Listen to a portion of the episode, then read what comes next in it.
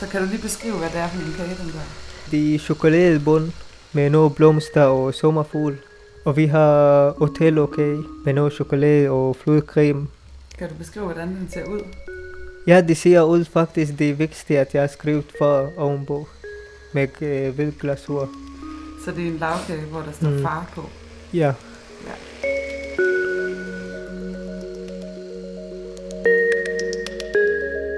Min drøm er at blive Danmarks bedste konditor. Har du andre drømme? Jeg drømmer faktisk, men jeg tror, det er langt drøm at se min far igen efter fem år. Fordi sidste dag, jeg har set ham i fem år siden, jeg var i Syrien. Han sagde til mig, vi ses næste uge. Så den næste uge, det handler om fem år. Så jeg håber, Danmark og alle mennesker, som jeg kender, hjælper mig til at se min far igen.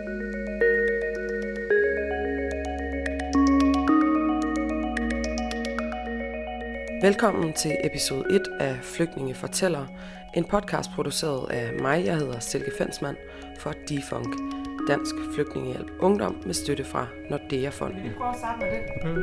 Du skal godt være så. Skal jeg sige hej, eller? Det må du selv bestemme. Du skal i den her podcast møde Maj Almales, eller Majt, som man også bliver kaldt. En ung mand på 22 år med konditordrømme, som i 2014 kom til Danmark som flygtning fra Syrien. Ja, Og hvad skal jeg lave mere? brunkager. Skulle honningkage til kaffen, om ikke andet. Du lytter til Du lytter til Du lytter til Flytning fortæller. Flytninger fortæller. Flytninger fortæller. Du lytter til Flytninger fortæller. Du lytter til Flytning fortæller. Tak for det. Det var så lidt. Du udtaler det helt Du rigtigt. lytter til Flygtninger Du fortæller. lytter til flygtninge fortæller. En podcast-serie om at være ung flytning i Danmark. Ja, vi laver honningkage og kransekage og julekage Okay, og små kager. Og vi har lavet chokolade også i går. Så vi laver alle mulige kage og brød. Det her er Match, eller Majt, som hans venner kalder ham. For bare et par år tilbage arbejdede han i en lille bager i Damaskus i Syrien. I dag drømmer han om familiesammenføring og om at blive Danmarks bedste bager og konditor. Ja, og nogle gange jeg tror på mig selv, at jeg skal være konditor af landshold. Har du set den store baglys? Er det den, de et Mette. Mette øh, Blomsterberg? Ja, ja. Ja, jeg så hver onsdag. Og jeg vil betale den respekt, som Danmark har givet til mig. Jeg vil betale tilbage til Danmark. At Danmark har en lille flytning ligesom mig. En rigtig god konditorchef.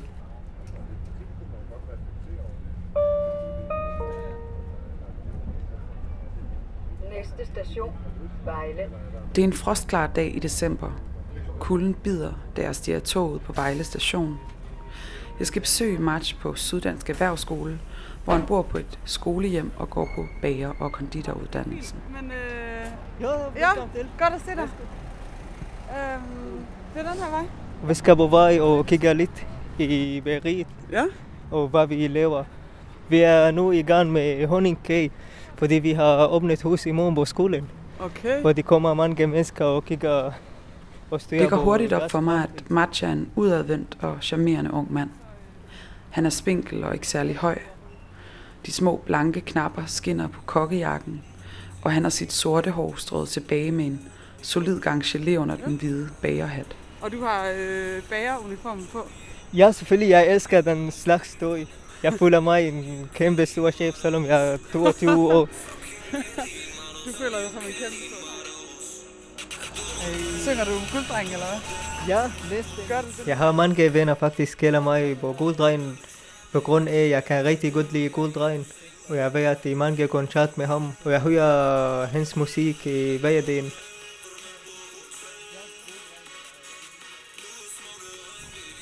Men øh, er det den vej, vi skal? Nej, de bliver rigt derovre. Nå, det er derovre. Jamen, Okay. vi kan godt gå Super. den Match fortæller mig, at han har fået to gode veninder på skolen, som jeg skal møde inde i bageriet lige om lidt. Han skal bare lige have en sidste smøg, inden vi går ind. Men din far er så i Syrien. Snakker du med ham i telefonen, eller? Ja, jeg snakker en gang imellem, men jeg har ikke lyst til at snakke med ham mere. Og jeg bliver meget glad, når jeg snakker med ham. Jeg har ikke set ham i fem år. Og jeg virkelig savner ham rigtig meget. Når jeg snakker med ham, nogle gange han begynder at græde ligesom barn, så jeg kan ikke høre min far, en græder, så jeg slukker min telefon. Og jeg prøver ikke at sige til ham, hvornår kommer du til Danmark, eller jeg håber, at jeg, skal, jeg kan sige dig. jo. March flygtede fra Syrien sammen med sin bror, og også hans mor og søster er kommet hertil og har fået en midlertidig opholdstilladelse i Danmark. Men March far er stadig i Syrien, og familien har for nylig igen fået afslag på ansøgningen om familiesamføring. Nu han laver ingenting. Han sidder bare og venter. Han var lidt optimistisk, at han kom til Danmark som familie, som family. Men de sidste uge, min mor og lille søster fik aflyst ham. Men, men er der en chance for det, tror du? Ja, næste år. Næste år. Han skal vente et år mere, bagefter han kommer. Vi er på skolen, vi er på vej til Berit. Det ligger til højre. Og venstre, det ligger køkkenet og køkkenassistent. Okay. Så I var i fuld gang med at bage? Ja. Velkommen til. Bæreriet er et stort industrikøkken med et skarpt, kunstigt lys. Rørmaskinerne kører, flere løber rundt og rydder op, mens andre kører dej ud til honningkagerne, der skal være klar til morgendagens åbent hus Skal jeg arrangement. lige lægge mine ting?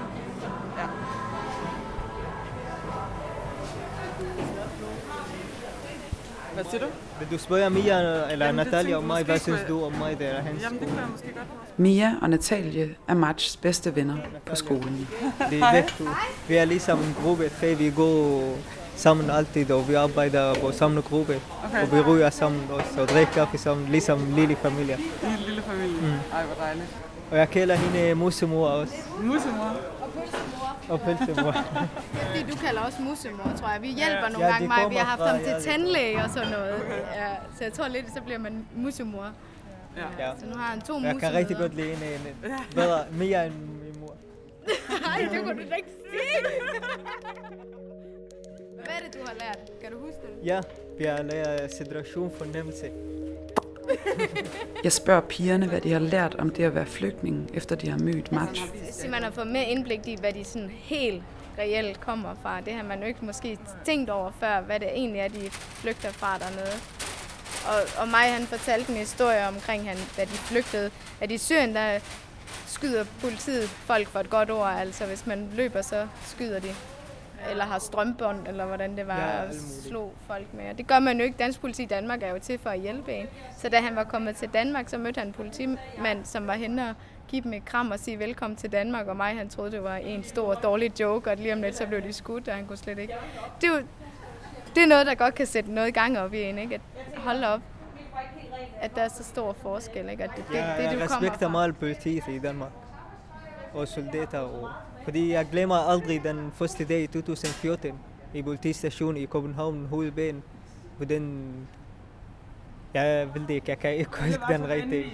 Ja, Ja, og spurgte ind til, hvorfor I var flygtet, og jeg, trøstede din bror, som græd, og ja.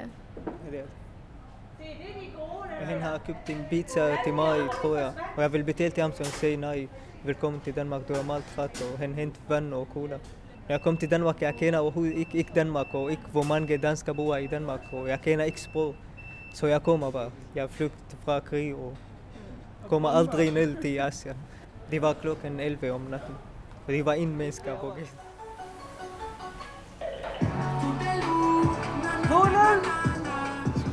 Altså, jeg tror, det er gået lidt mere op for mig, hvad, hvad han egentlig kommer fra. Og jeg kan også huske, at han fortalte en af de første dage, at, at dernede, der, når man er fyldt over, altså når man er over 17 og ikke ved, hvad man vil, altså ved, hvad man skal uddanne sig til og ikke har et arbejde, så bliver man bare automatisk fået stukket en pistol i hånden og, og så bare afsted. Altså det gjorde rigtig meget indtryk, og så lige så går det egentlig op for en, hvad det egentlig er, han, han kommer fra. Altså at at den virkelighed, man egentlig, eller det man ser på film, det egentlig er virkelighed dernede, det tænker vi danskere måske ikke særlig meget over. Altså, de fleste, de irriterer sig egentlig bare over, at de kommer her og, og nærmest invaderer landet, men de kan jo ikke gøre andet, altså. De bliver jo nødt, de kan jo ikke være dernede. Øhm, altså det, det tænker jeg rigtig... har det i Danmark, Ja, det var også det, og det var jo helt surrealistisk, da han kom og fortalte, at der bare fløj bomber over det hele, og at de fløj lige ved siden af en. Altså, det var sådan helt... Øh, jeg kan også mærke det nu, det er sådan helt klump inde i hjertet, fordi at det er bare så frygteligt et eller andet sted, ikke? Og at, at, at, det, at der egentlig er en verden, der, derude, der, hvor, hvor, hvor sådan nogle ting de sker.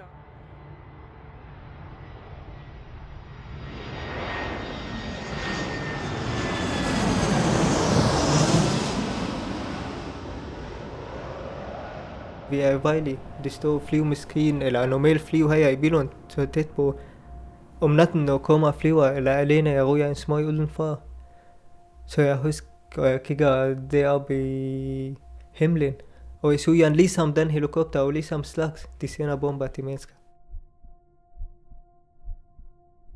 Også når jeg sover om morgenen eller om natten, så jeg vågner lige pludselig, og, og mit hjerte banker meget, fordi jeg kan huske, at den vej jeg i Syrien, jeg vågner mange gange lige pludselig, ligesom meget høj lyd og flyvemaskiner og bomber og alt muligt.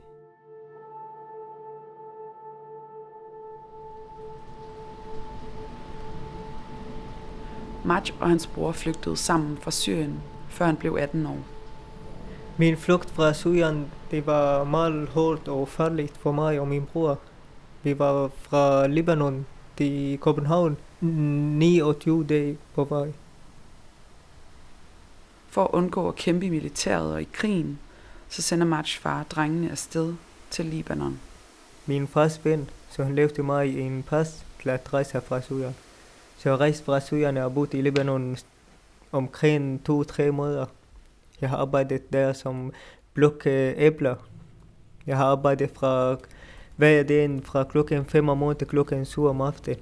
Arbejdet med at plukke æbler i Libanon bliver starten på Majs flugt mod Europa. Så efter to måneder, jeg kan, jeg kan ikke holde ud mere. Jeg bliver ondt i hele min krop. Så jeg ringte til min far, og jeg sagde til ham, jeg skal, skal, vil du hjælpe mig til at rejse fra Libanon?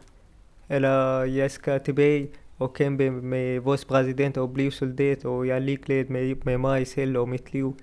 Fordi jeg kan ikke bo i Libanon mere. Eller mennesker kigger på mig, ligesom jeg er en skraldsbarn eller en lort. Eller. Så efter to-tre timer, så min bror han har snakket med mig, så sagde din far, han har besluttet sig, at vi skal rejse til Europa.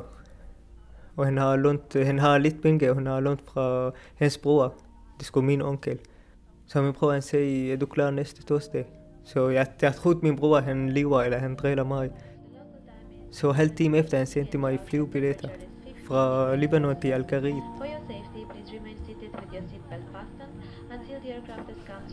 Flugten begynder, da flyet letter over Libanon på turen mod Algeriet. Når, flyv, når flyven rejser op i luften, så jeg kigger ned på Libanon. Og jeg begynder at græde, ikke fordi jeg er bange, fordi jeg er meget glad, fordi jeg går ud fra Libanon og fra Syrien og fra krig og bomber, og jeg vil ikke være soldat, jeg vil ikke dræbe nogen. Eller ikke nogen dræbe mig og min familie.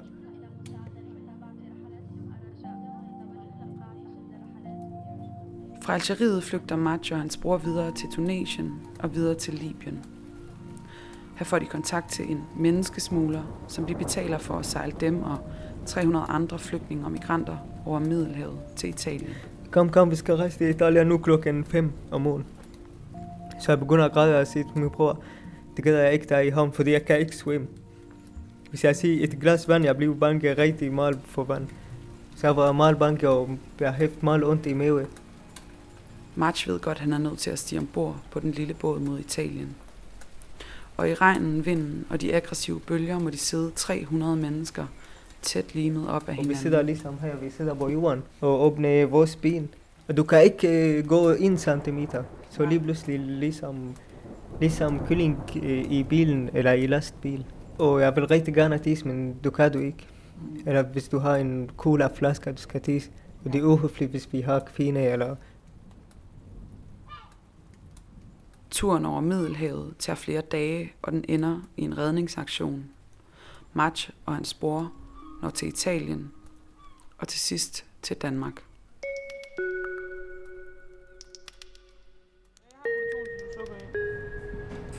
Er en. Og vi diskuterer altid, med, hvorfor jeg spiser meget sukker. Spiser meget sukker. Se, Ja. han er. Han spiser ikke kaffe, eller han drikker ikke andet end kaffe og spiser sukker. Og jeg spiser aldrig. Jeg, jeg, jeg tror, vi skal rulle nogle honningkager færdige, måske. Okay. Det ser sådan ud. De ligger klar, opstillet der. Din far, nu ved jeg godt, du savner ham virkelig meget. Hvad tror du, han tænker om, at du er, ved at blive uddannet konditor og bager? Han har ikke sagt til mig, at han meget stod af mig, men han har sagt til min mor, og min mor han sagde til mig, at din far er meget glad for, at du, du går i skole her i Danmark, og du har lært dansk sprog. Det er fordi, jeg var i Syrien, jeg var ikke i skole, jeg kan ikke lide skole. Jeg har altid problemer med min far. Så min far er ikke rigtig stolt på mig. Men nu, han er meget glad for mig, at jeg går på skolen, og jeg hjælper alle mine onkler og mine venner med at oversætte i lægen eller politistation. Du skal bare sige til, hvis du kommer til København. Ikke? Ja. Men øhm, det kan være, at vi bare skal sige farvel her så. Nej, men det gør jeg ikke. Det er fint, det er fint. Fordi jeg skal også lige finde ud af, hvad, hvad for en jeg skal med. sådan noget. Ja, goddag. Hej, Mats. Det er Silke. Ja, hej Silke. Hvordan går det med dig? Det går fint. Hvordan går det med dig? Jo, tak. Det går også fint. Jamen, øh, Mats, jeg ringer egentlig bare, fordi jeg vil høre, sådan, hvordan det er gået siden sidst. Ja, jeg har haft øh, meget god afslutning eksamen. Jeg været i grundforløb eksamen 2, som bager og konditor. Jeg bestået prøven, og jeg fik øh, 10 for min kage og 10 for min brød. Hold da op. Er det sejt? Og efter det, ja, fik jeg min bevis efter det. Så jeg startede i lavkagehuset som, som praktik, til at blive elev der. Og chefen i lavkagehuset, var meget glad for mig. Sådan. Tillykke med det. Mange tak, og jeg kører bare, jeg, jeg er rigtig glad for det. Og